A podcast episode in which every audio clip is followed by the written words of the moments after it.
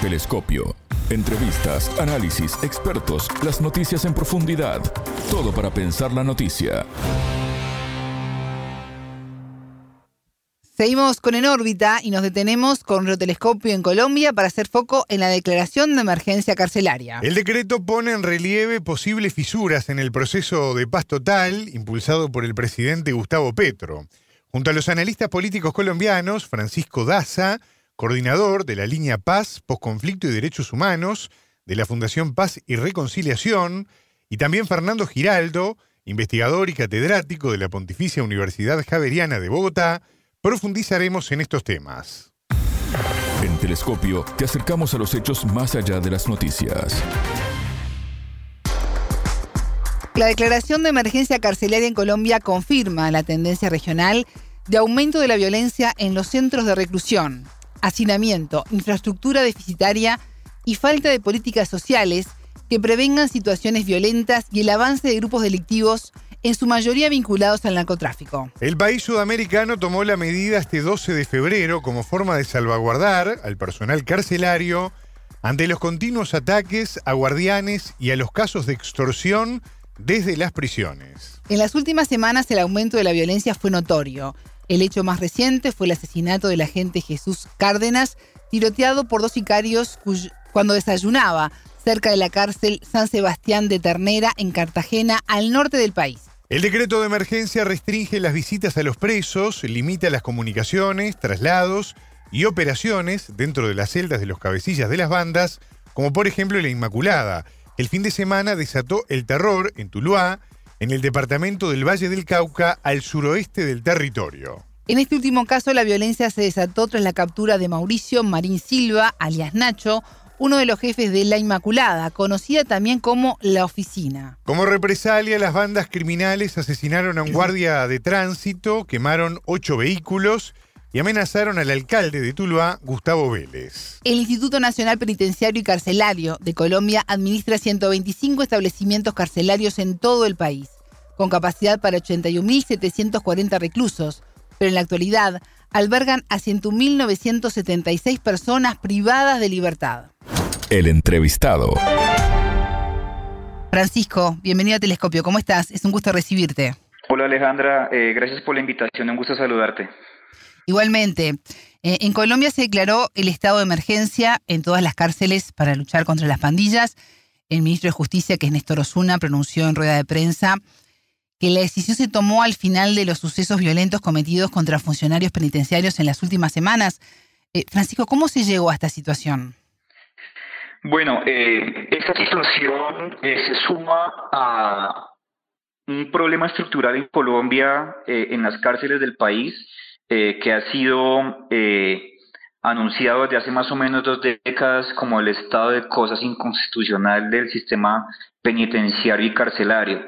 En este caso, pues la crisis que se está presentando en materia carcelaria, como bien lo mencionas, eh, responde a una oleada de violencia que han recibido funcionarios penitenciarios en las últimas semanas.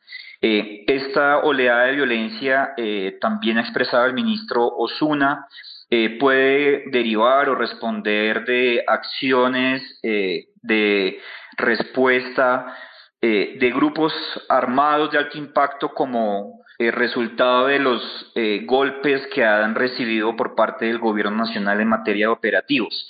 En este sentido, pues las represalias las han recibido estos funcionarios penitenciarios y se han registrado también diferentes oleadas de violencia que en efecto llevaron a que se declarara esta emergencia y que se limitaran o se condicionara un poco el funcionamiento de las cárceles del país en materia eh, de visitas eh, a, personas privadas de la libertad y también eh, reforzando la presencia policial y militar alrededor de las mismas. Es la cuarta vez que se declara una emergencia de este tipo en, en Colombia. Recordemos que la primera fue en el 2013 por, consecuencia del hacinamiento, la segunda en 2016 eh, por varios problemas y la tercera en 2020 por la pandemia. Eh, ¿Qué se pudo aprender de esas circunstancias y qué resultados han, dado? ¿Qué implica este estado de emergencia? Bueno, ese estado de emergencia eh, vinculado a, la crisis carcelaria en materia de seguridad eh, por la cual están expuestos esos funcionarios penitenciarios, pues se suma a, esta crisis general del sistema carcelario. Eh, el estado de cosas inconstitucional fue presentado más o menos en el año 1998 y pues refiere también a um, unas fallas estructurales en materia de hacinamiento, violaciones de derechos humanos, eh, que tienen las cárceles del país en Colombia y esto se suma también a este estado de cosas inconstitucional. En este sentido, pues también eh, entendemos también que desde el gobierno nacional están adelantando acciones de reforma a la justicia en clave también de pues dar una respuesta efectiva a este estado de cosas inconstitucional. Eh, la reforma a la justicia también pasa por promover que se disminuye el hacinamiento en las cárceles eh, y que también se busquen alternativas de pago de penas a través de la privación de la libertad domiciliaria. Esto pues también pasa por un tema de reforma que debe pasar por el Congreso de la República para su aprobación, eh, pero mientras tanto pues eh, seguimos viendo cómo se agudiza esta crisis, ya pues con este caso puntual de la violencia que están o de los cuales son víctimas los funcionarios eh, penitenciarios en el país. Mencionabas este alto índice de violencia y las posibles represalias de los grupos criminales, pero ¿cuánto influye la corrupción y la extorsión en el sistema carcelario?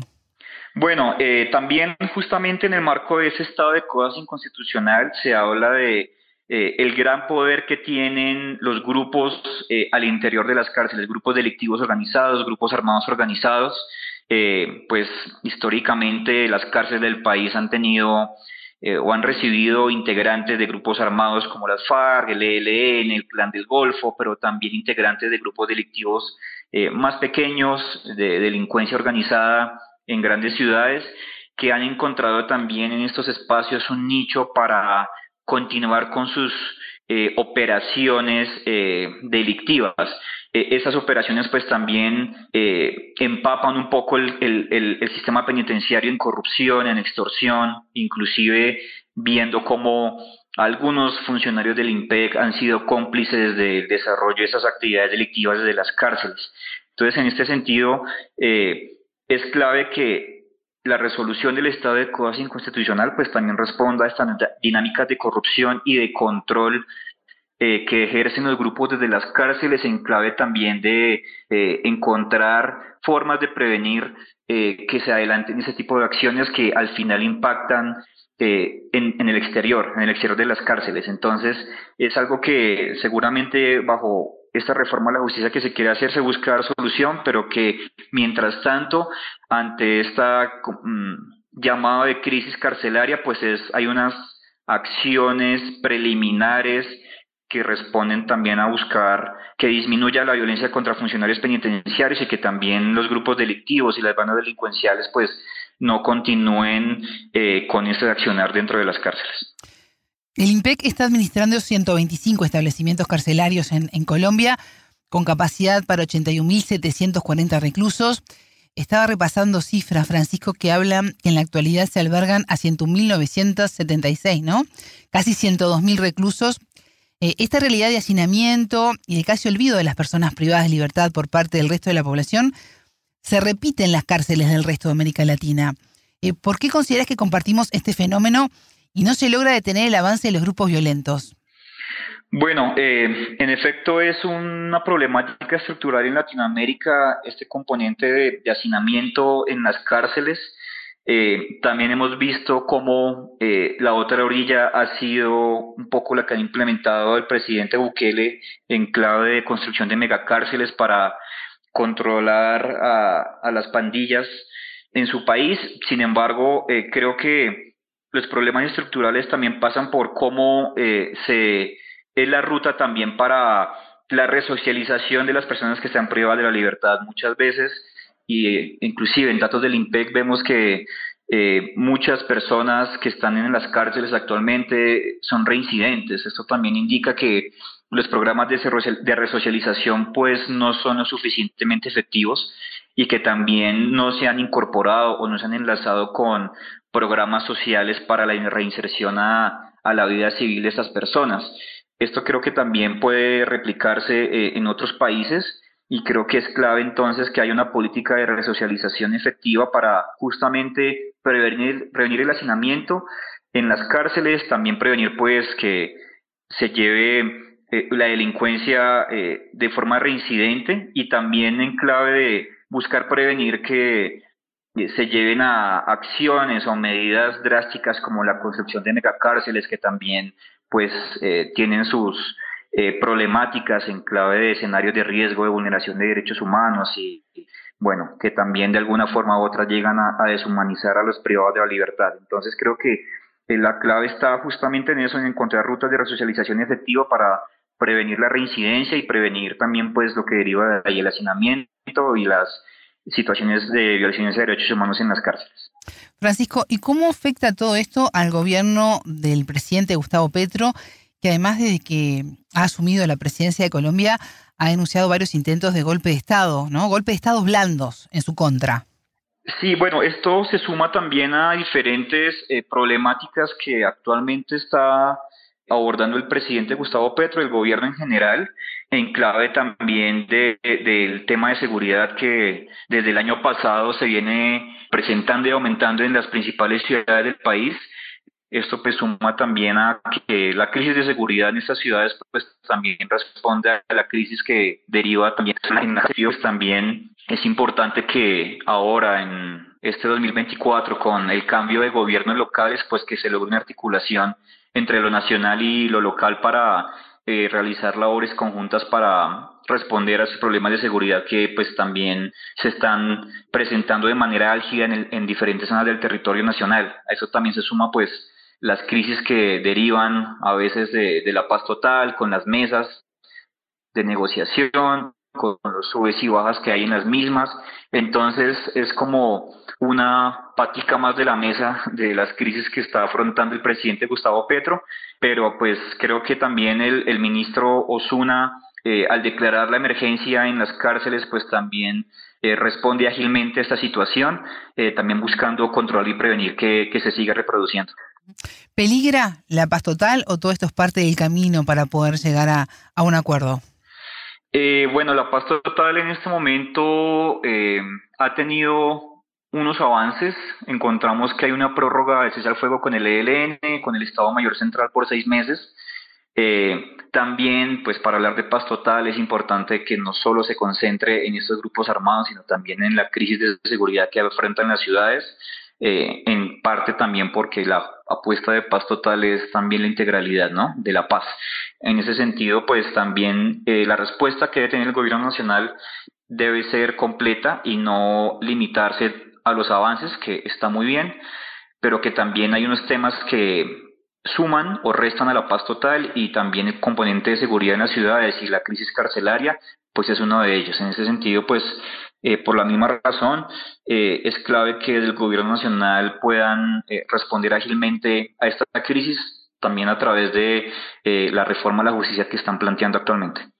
Francisco Daza, coordinador de la línea Paz, Postconflicto y Derechos Humanos de la Fundación Paz y Reconciliación de Colombia. Muchas gracias por estos minutos con Telescopio.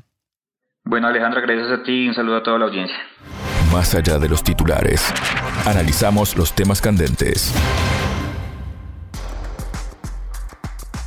El ejército de Colombia denunció a comienzos de esta semana el asesinato de un militar por parte de la estructura Franco Benavides de las disidencias de las FARC en la región Nariño, lo que supone una violación del alto el fuego entre la guerrilla y el gobierno en el marco de las negociaciones de paz. A las dificultades que atraviesa el proceso de paz total en Colombia, impulsado por el presidente Gustavo Petro para terminar con el histórico conflicto armado, se suman las denuncias de un intento de golpe blando en su contra. Petro enfrenta el desafío de alcanzar acuerdos perdurables en el tiempo y alejar a la guerrilla de actividades de secuestro y extorsión.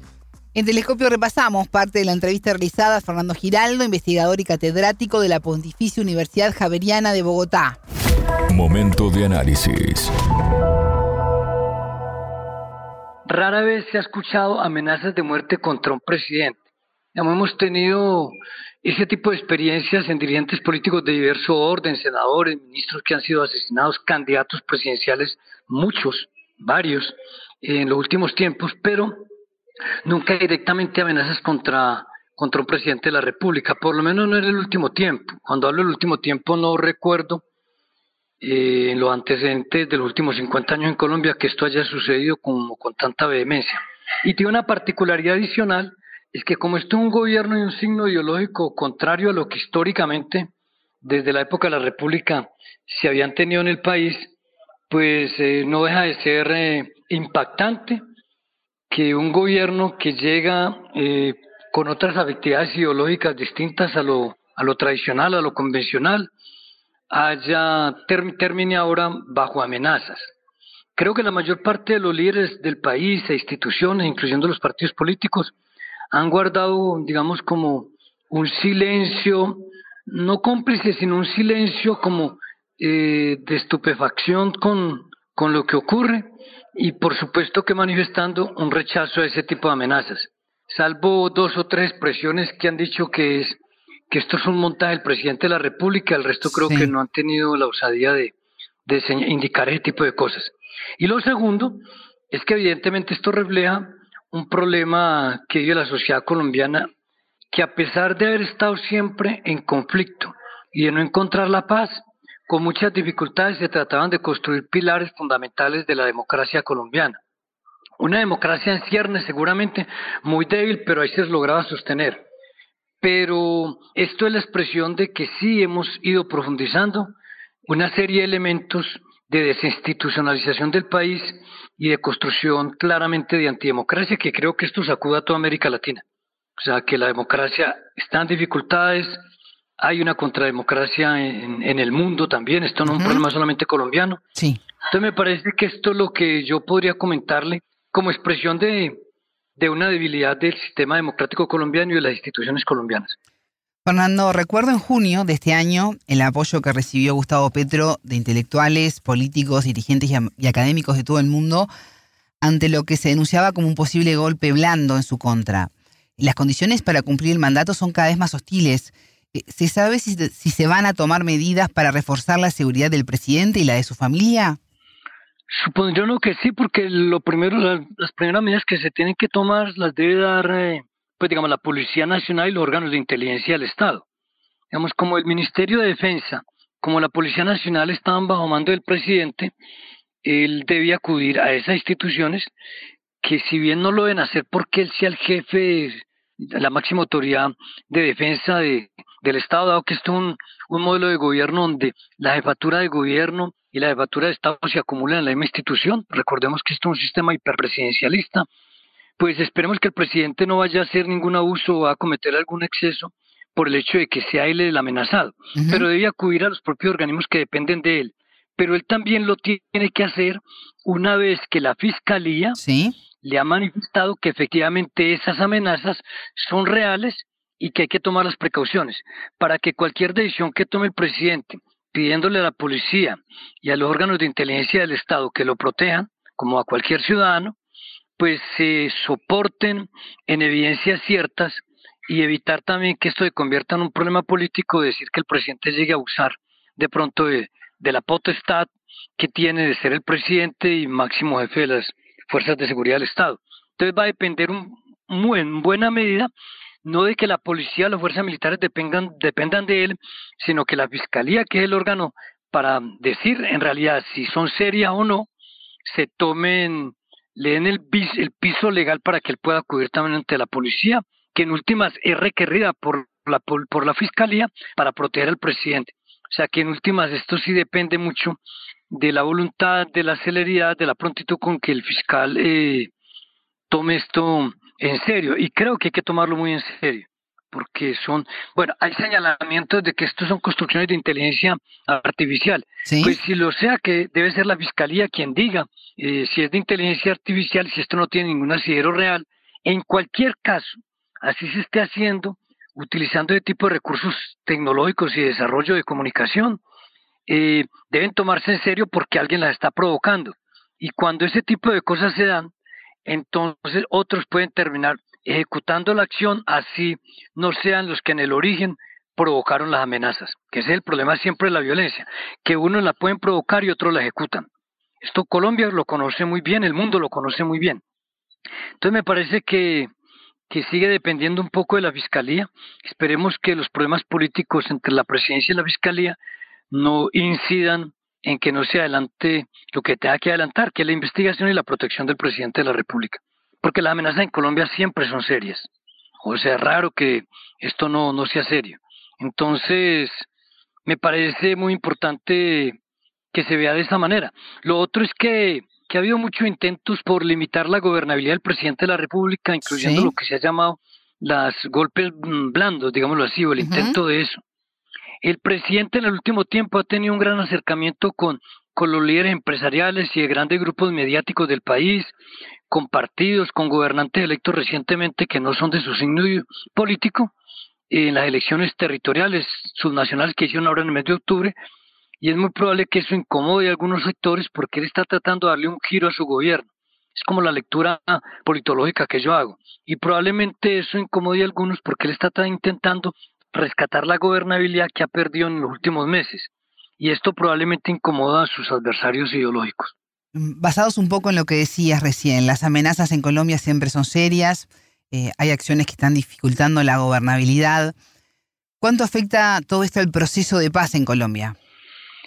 Pues a ver, digamos, si el origen de esas amenazas está en bandas criminales, o pensemos en guerrillas, no sé, el ELN o la disidencia de las FARC, si fuese el caso, o de bandas criminales como el Clan del Golfo y el narcotráfico, que ya es de signos y, que son organizaciones criminales transnacionales, pues eh, sería muy grave porque el gobierno está intentando adelantar con todas las organizaciones que se dicen tener algún signo político, subversivas, pues ilegales, o organizaciones claramente el crimen organizado y narcotráfico tratando de adelantar procesos para pacificar al país por todas las en todas las dimensiones posibles, pues sería muy grave porque sería una afrenta a una oferta que generosamente el presidente de la República ha hecho y que prometió en campaña y que los colombianos aceptaron cuando lo eligieron y que él está intentando hacerlo y ha sido poco exitoso porque es muy complicado encontrar la paz en este país que nunca la ha tenido desde la época de la República.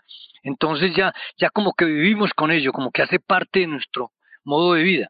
Y, y entonces sería muy grave porque pues eso a la larga terminaría atentando contra las posibilidades de éxito, de cualquier posibilidad de éxito de eso. Más allá del hecho mismo. Sería muy grave y ojalá no sea de ese tipo, pero puede que quien esté detrás de esto sean otro tipo de fuerzas políticas o sociales que tienen, sienten una amenaza en lo que ellos llaman un gobierno de izquierda, porque ven siempre, digamos, en posturas distintas a las suyas, una amenaza para la democracia desde su perspectiva. Entonces, hay fuerzas políticas en Colombia extremistas que han polarizado mucho a la sociedad, incluso de izquierda, pero muchas también son de derecha, que creen que la democracia solo es democracia si solo favorece a la derecha o si solo, o solo la derecha tiene derecho a existir en democracia y no falta también algunos sectores de izquierda que quizás son minoritarios que piensan lo mismo. Pero para el caso, dado que el presidente es de izquierda, hay fuerzas extremistas de la derecha, por fortuna son minorías, pero con mucho poder, que a lo mejor están detrás de esto y no necesariamente vinculadas directamente con bandas criminales, o con organizaciones ilegales armadas, pero que promueven este tipo de acciones políticas ilegales y antidemocráticas, esperando que otros sean los que ejecuten esa orientación ideológica. Telescopio. Ponemos en contexto la información. El primer intento que denunció Gustavo Petro de un intento de golpe blando en su contra fue en el mes de mayo de 2023.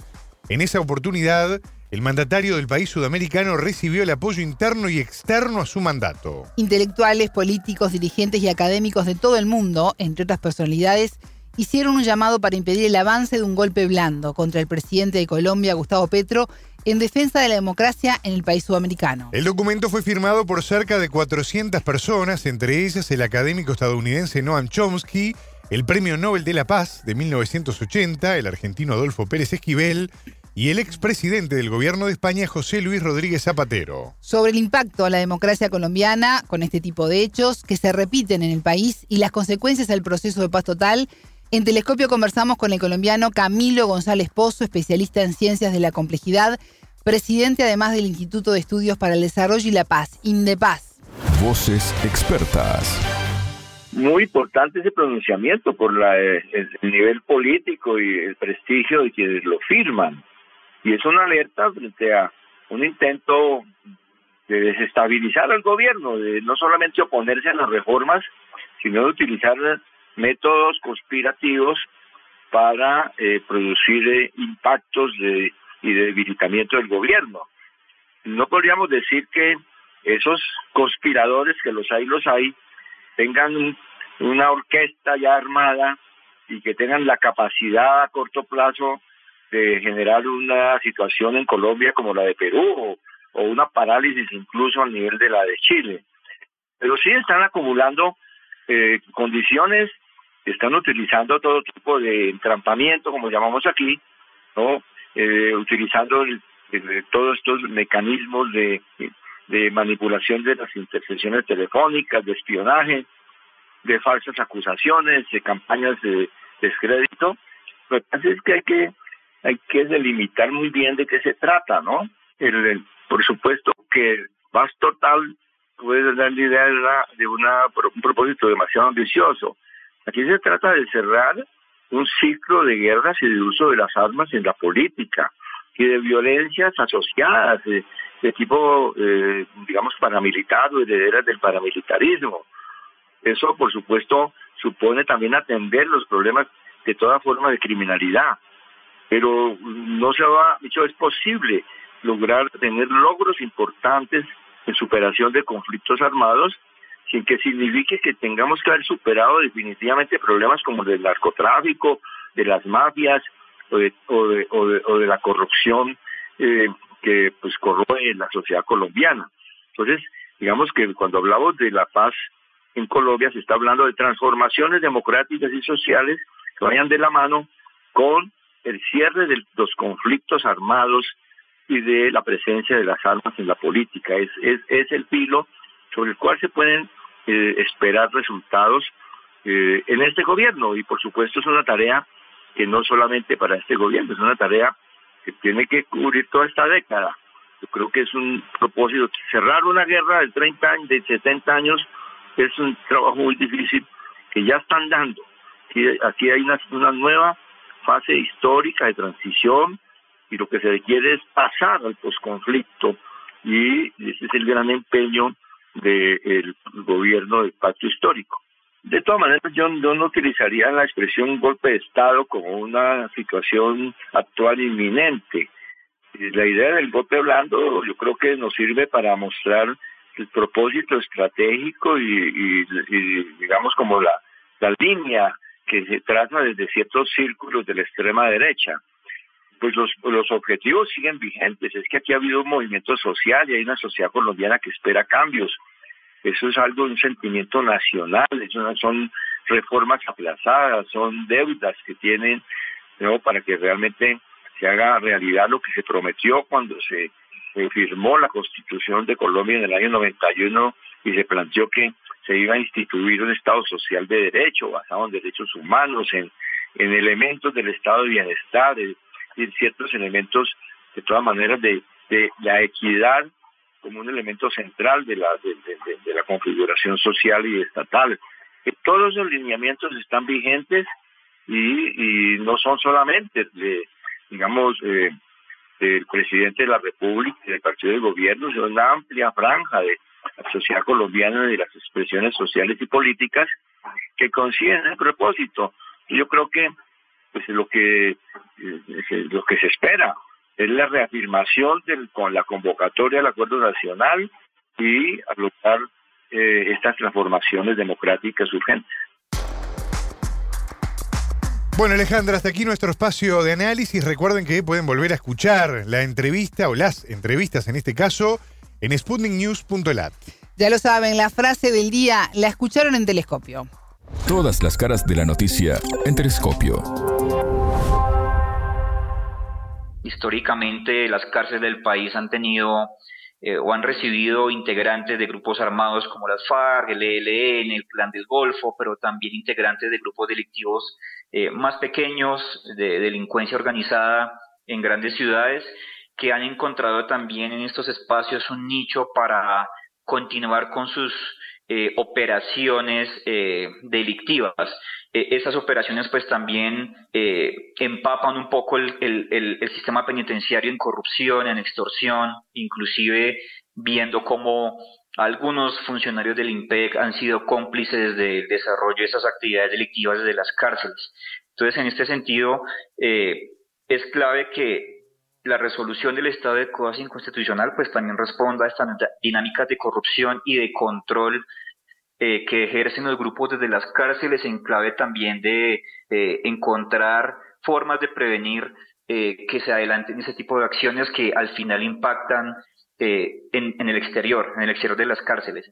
Telescopio, un espacio para entender lo que sucede en el mundo.